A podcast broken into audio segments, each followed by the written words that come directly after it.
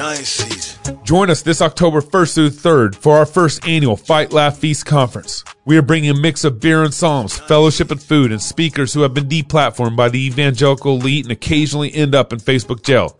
Step out of the boring, benign Christian conference circuit and step into the rowdy Christian world of engaging culture while standing firmly on God's word. Most conferences will lull your faith to sleep and teach you how to obey the 11th commandment, but our people, our culture, our country needs the high octane gospel that applies to every area of our lives. So join us in Nashville as we fight, laugh, and feast together. Sign up now at fightlaughfeast.com and we look forward to seeing you in Nashville October 1st through 3rd as we build a rowdy Christian culture for God's glory and our good. You know we at war with your gods, y'all. The flesh in the world gotta die.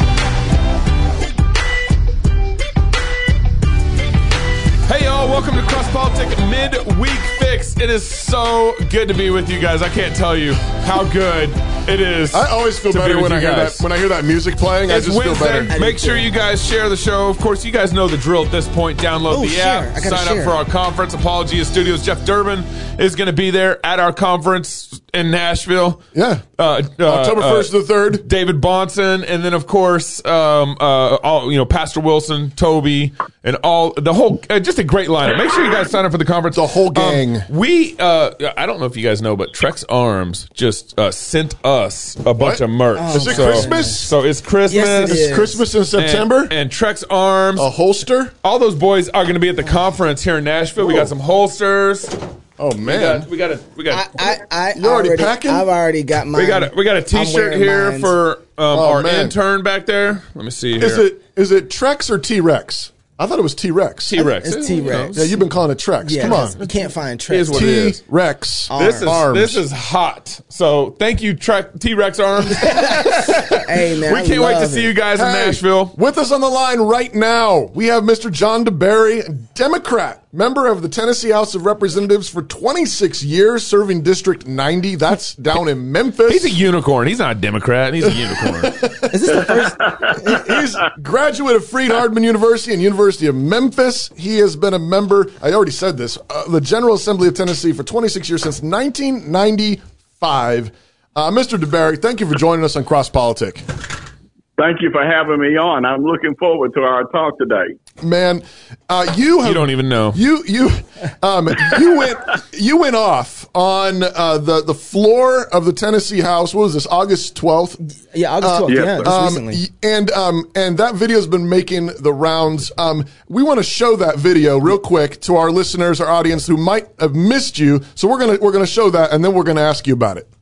Well, that man Okay. stood there and said that he wanted his children judged by the content of their character, not the color of their skin. And all we do in America right now is talk about color. Every issue, every issue is about race, it's about color. Instead of us sitting down at the table like men and women of common sense and common justice and understanding that our enemies are looking with a greedy vigilance upon us as we tear ourselves apart internally. They have been watching us for 50 years, preparing step by step Wow. by step by step for us to kill ourselves. And I may not be back here next year. And I'm sure everything I said say is going to be misconstrued and misquoted and used against me in November. Fine, fine, because I stand for my father's legacy. I stand for the men and women who acted like they had some sense and some courage and changed this country by being men and women who stood for something. If we don't start standing for something, don't you know that the people who are looking at what's happening in Washington, in Detroit, in Portland, in Seattle, they're getting emboldened because we act like a bunch of punks. Too frightened to stand up and protect our own stuff. You tell me that somebody got the right to tear down property that Tennessee taxpayers paid for? That American taxpayers paid for? And somebody has the right to destroy it, deface it, and tear it down? What kind of people have we become? Mm. Wow. I, I, how come you didn't start turning over tables and flipping up chairs after that talk? I tell you what, after sitting there listening to that debate and that discussion for over two hours, I was almost ready uh, for that divine intervention to turn over the tables and get out the whip. you were, you were. So, so take us back. What what would have been happening for two hours that got you to this point? Well, you know, we have become we have uh, become so accommodating and and disillusioned about what's happening in America. We we sit here and watch American cities being torn apart. We watch folks' p- private property that they have mm-hmm. worked their entire lives to to build their stores, their businesses being burned by thugs and and folks who are breaking the law. And then we have people say, well, it, it, it they've got insurance, or it's reparations, or hmm. it's be it's because of st- systemic racism. We find a reason to justify anarchy hmm. and and criminal behavior. In the middle of a so-called civilized society, I had sat there and listened to it for as long as I could, and it's happening all over the country. It wasn't just what's happening in the state of Tennessee and the debate on the floor that day. Sure. It's what we see on the news every mm-hmm. day while folks gloss this over as though this is just folks exercising their First Amendment rights when we all know that this is nothing more than criminal behavior. Doctor, Reverend, um, you know, Master John. Bishop. What, what is it? Bishop John? Bishop, is that what it's is? called Bishop. um, it, it seems like the escalation in the last year or two or three years has we've gone from you know maybe 40 miles an hour to like 80 miles an hour in the race discussion and and the the riots why have we progressed so fast uh, this last couple of years because the popular media has weaponized race. Uh, folks stood up and said, whether you like the president, hate the president, whether you can't stand the sight of him, that's irrelevant. This is America. We have a system of government that we have respected for 200 years. And we, we have our faults, our failures, our fantasies, our flops and, and mm-hmm. flaws, but we have always turned back to our faith in America. And what we have done is we have abandoned our faith and all we're doing is building up all of our problems and we're, we're maximizing on all of this because we've used race. Race has become a weapon for the destruction of America. And uh, there's no ifs, ands, and buts about it. It's the most effective weapon used against us in 200 years. But, but John, John, John I mean, I'm sorry. Dr. DeBerry. Uh, No, John is fine. in case my mama is watching, you heard the man. He said I can call him John, mama. Uh, uh, obviously, you haven't been watching the news and seeing how they're gunning down all these innocent black men in the streets. Can't you see that this racial prejudice is still existing in our country right now?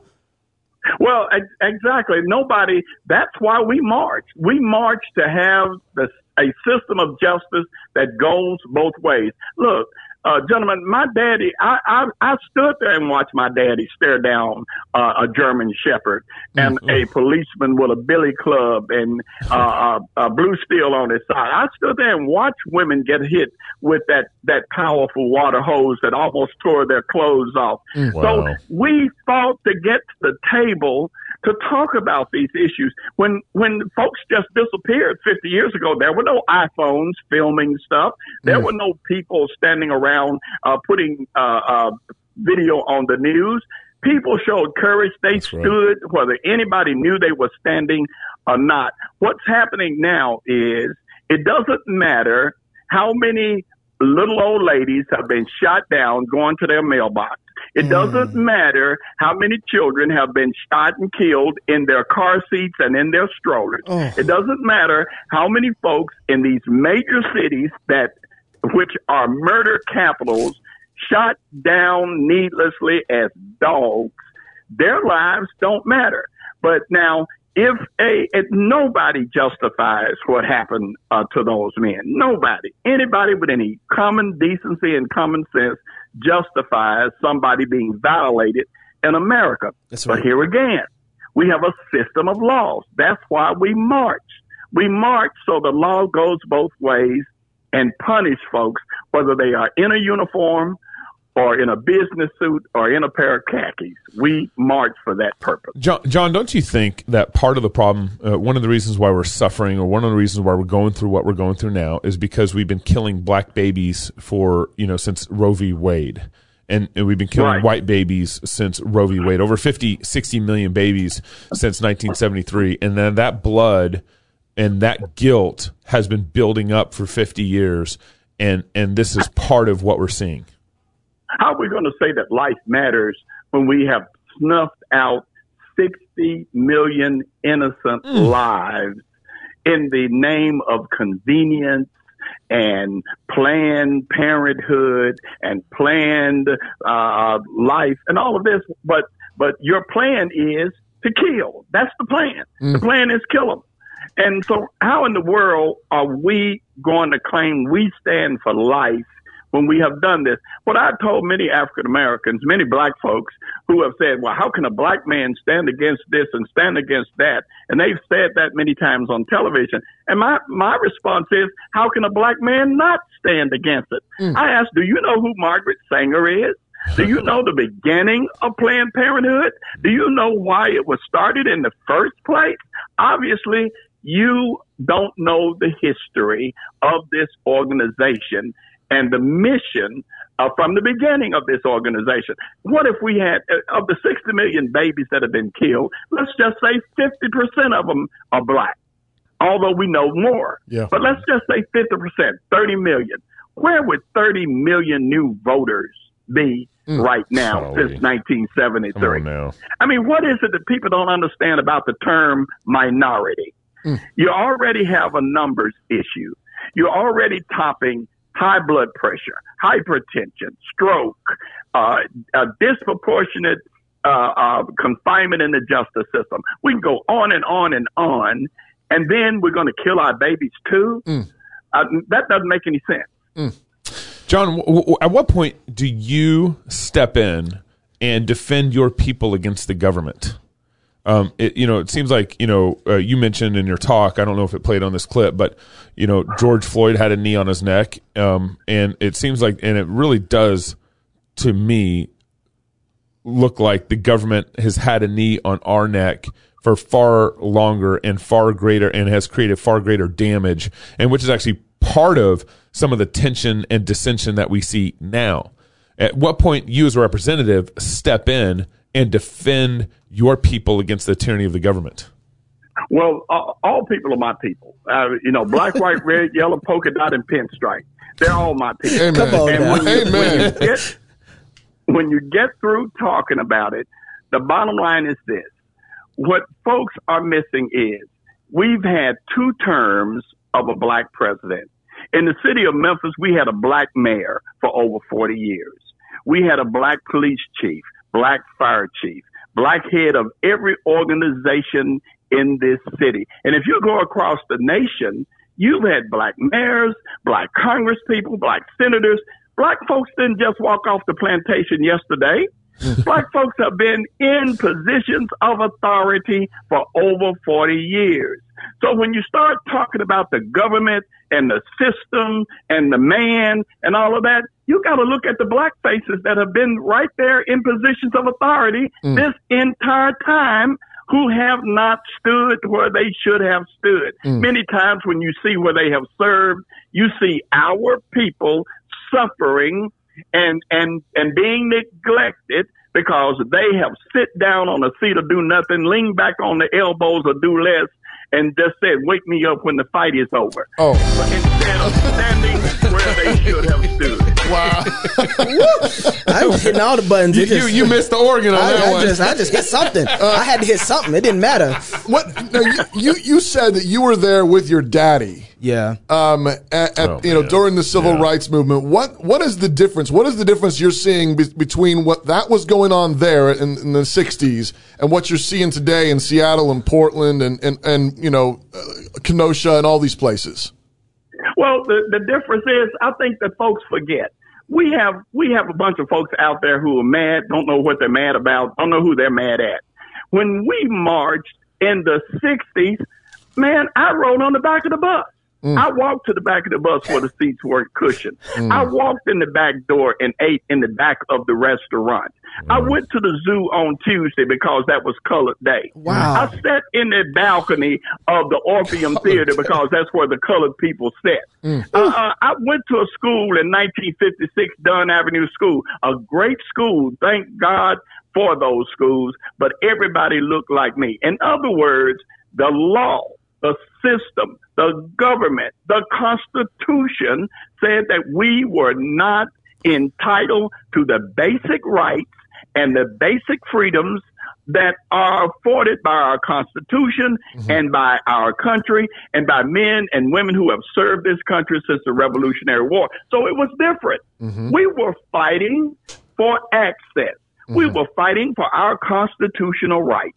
We were fighting to vote, man, to vote. Mm-hmm. These kids today have never gone to a segregated school, never ridden on the back of a bus, never drank out of the colored water fountain, have never been been uh, discriminated against the way mm-hmm. we were discriminated against. So it's not the same. I don't care what they say. It's not the same. Mm.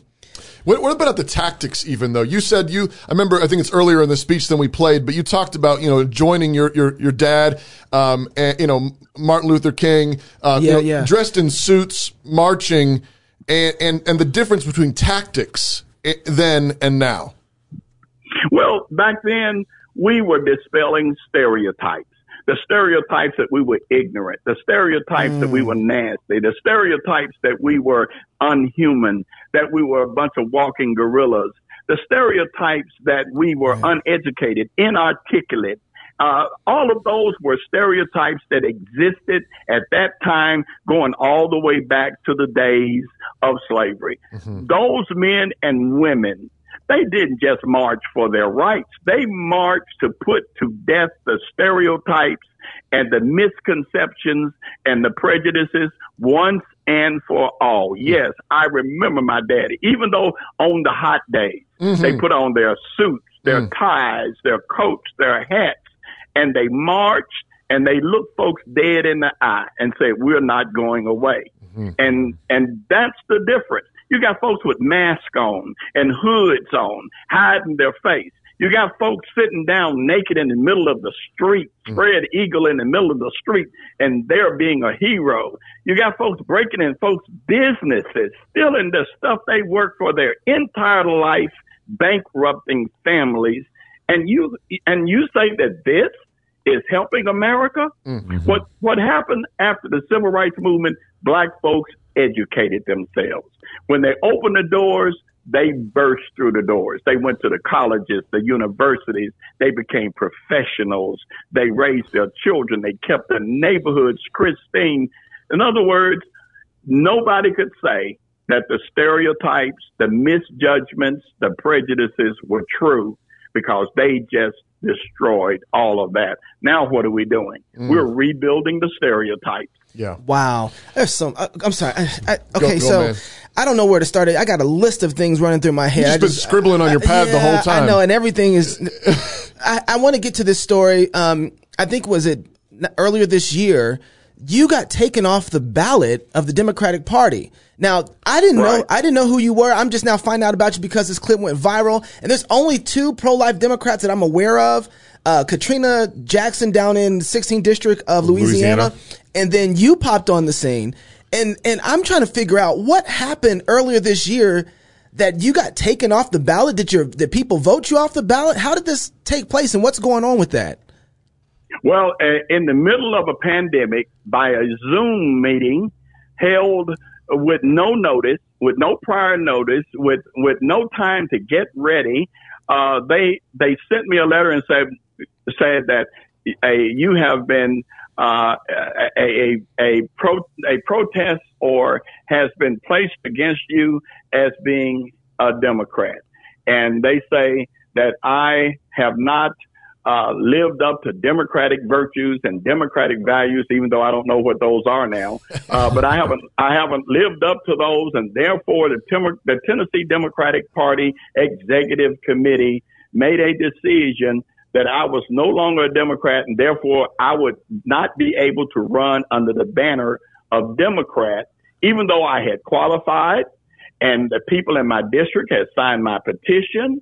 And as always, are ready to vote for me. I have won 13 times with 60, almost 70% of the vote each time. Mm, Even wow. though for three consecutive elections, they have thrown everything they could against the wall.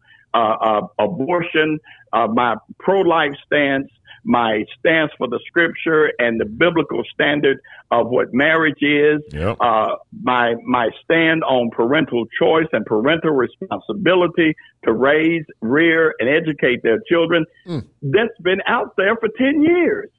They have put it on billboards. They put it on television, on radio, on social media, and people still elected me. Mm.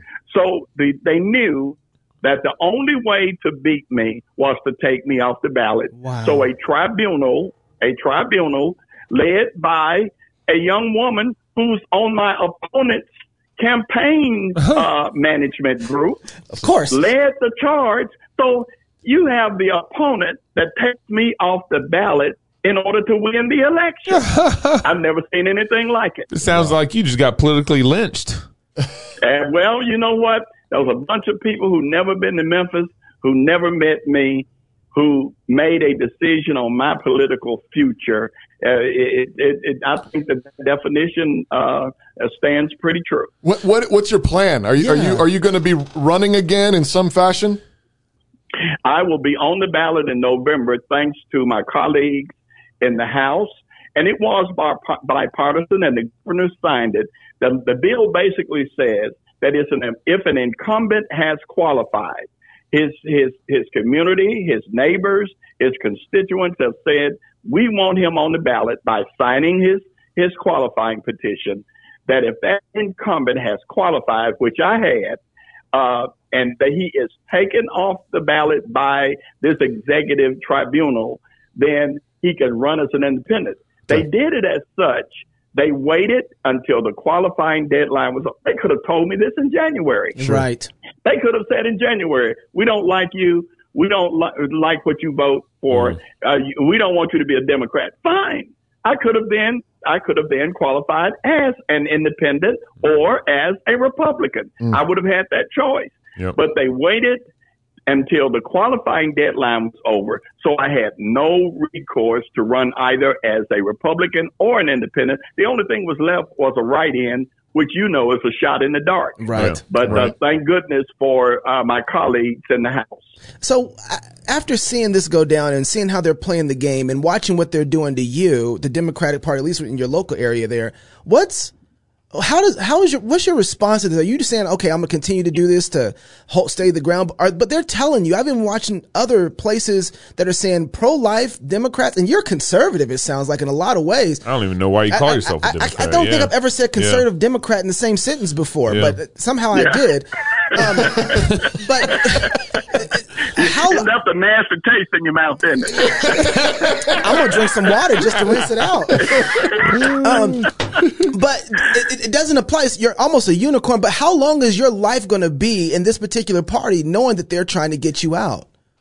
Well, I am out. Yeah. I am out, and I uh, when they put me out, the the fact is, uh, you know, the the so-called progressives and others have taken over that party. The the things it once stood for, they don't stand for that anymore. Mm-hmm. Uh, so uh, uh, the Democratic Party of my daddy's era doesn't exist, at least not in the public fashion. Wow. So no, I am not. I'm not a Democrat as in in that fashion. What I what I believe and what I stand for, I will continue to believe and stand for. And when November uh, comes and I'm on the ballot as an, as an independent, and if the Lord so blesses me that I succeed and win, then when I get back to Nashville uh, in January, things will be different. So you've you've been around to to actually drink from black water fountains, sit on the back of the bus, go to park time racism. when the blacks are only allowed to go to certain park, right. park days. This, That's right, right. This is amazing. but also, you've been around where you've seen guys like Jesse Jackson be pro life. And, and you've been pro-life even before Republicans are pro-life. But out of all of that, what's been some of the most shocking changes that you've seen kind of in the political drama that's laid before you? Well, I think the shocking, most shocking changes that I have seen is how callous folks are number, about life and about the fact that now, you know, at one time it was so many weeks and then so many months, and now you have folks going on camera saying that you can kill a baby that has been born alive at eight and even nine months. And somebody mm-hmm. said, well, just just lay him there and keep him comfortable till he dies because the mother still has the right to choose whether that baby lives or dies. That that's un-American, is unconstitutional, is unchristian, is ungodly, it's mm. demonic. Mm. And to see folks run on a national scene, a national scene, and the, the folks who will make the decisions for this country, and they're saying that uh, uh, they support late term abortion. To me, that is frightening. It's frightening to hear people say, you know, there was a time when slavery was the law, when you were told what you had to think, how you had to dress, when to get up, when to go to bed, when to go to work, when not. Yeah. And now we have people saying, well, if you're, if you're not not a Democrat, then you're not black. Excuse me? Uh, I'm not black. I've been black for quite some time and I have the right I have the right to vote as I see fit. And I think that one of the things that has compromised a certain demographic is folks taking them for granted because they refuse to listen to the whole story. They listen to one side of the story Yeah. and make a one-sided decision uh, that most certainly hurts us all. So the, the what has bothered me most is the lack of decorum, the lack of respect, mutual respect, uh, the, the lack of respect for American institutions, for the presidency, for our monuments, for our history. We got people talking about change the Constitution, uh, uh, change the Supreme Court, uh, tear down the Washington Monument, Yeah. dig up the Jefferson. I mean, we have lost our minds, and and uh, it's just it's it's frightening when you think about it. You, sir, you're a you're a pastor, and you're already kind of preaching on us. But uh, you know, you, you got people to talk to, and they and they're hungry to hear from you. You walk into the pulpit on a Sunday morning, they hear these things that people want to tear down the country. Uh, people are so calloused about the life of little ones, um, unborn and born, race, ri- you know, all this this violence and vandalism and so on. Um, as a as a Christian pastor, um, what's what are you what do you think the people need to hear the most from their pastor given this political landscape? I think that we've got to go back to the basic biblical principles. First of all, love your neighbor. Uh, how, how are you going to love me and burn down my stuff? How are you going to love me and shoot my child? How are you going to love me and kill my grandmother? Uh, don't don't tell me you love me when you can turn a gun to the side, shoot me between my eyes, and sit on my body and eat a cheeseburger. Don't tell me you love me. So this is what we see happening all over the country. Ministers of the gospel need to present the good news that's within the scripture. Jesus was a man. He acted like a man. He said, render to Caesar what Caesar and God's what's God. In essence, pay your taxes, follow the law. But your soul is accountable to your creator, and that is God. Until we put God back in these families, I remember in 1956, Dunn Avenue School, stood there in Miss Riley's class, and I remember standing beside my desk and for the first time in a public place, put my hand over my heart and say the Pledge of Allegiance. I can remember it like it was yesterday. And I can remember her pulling her desk drawer open, taking her Bible out, and reading a Bible verse. I think we didn't have all of this mayhem and murder and disrespect uh, back then because people were raised with a biblical standard of ethics, biblical standard of morality, and preachers have got to stop being politicians in the pulpit and go back to preaching the gospel. And if they preach the gospel, the politics will follow. Mm-hmm. And and respect will follow. Love of country will follow. Love of your fellow man will follow. Following the law, which is in the gospel. Yeah. Following the law, keeping the law, not breaking the law, not killing, not stealing, all of that will take care of itself.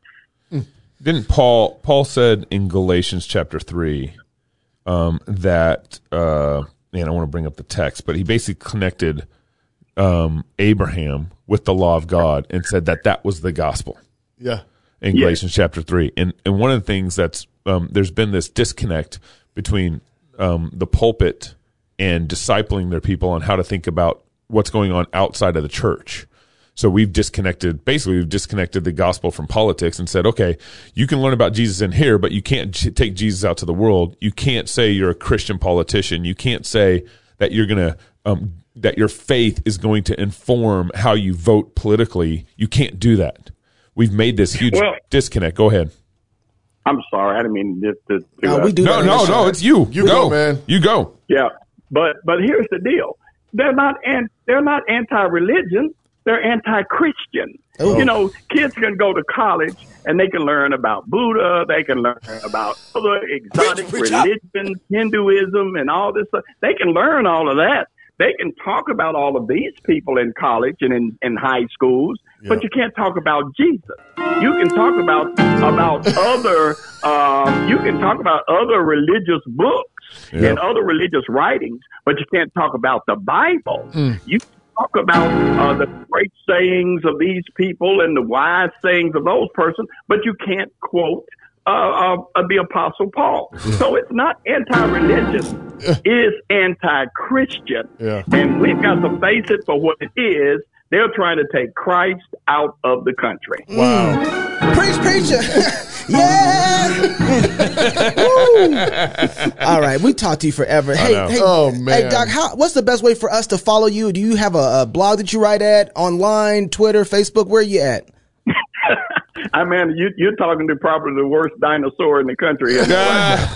Oh, tell But your my, t- my, my daughter keeps up uh, a Facebook, and, and we're going to start putting more on there. And we're just getting the uh, the uh, uh, campaign websites up. But you, you have my, my, my phone number, and you. My, I like for people to call me. I like for people to write me. But we will have um, a, uh, a a camp, a website up soon. That you all you got to do is just put my name in, and it'll take you to it. Well, you know, you know how I got a hold of him? Is I had to get out of Memphis phone book to get his phone number. Hey, but it worked. It worked. Hey, Doc, we, we're so grateful to have you on the show. Hope you come back. John DeBerry, representative of what, what district is that? 90? 90. 90 Memphis. in District Memphis. Yeah.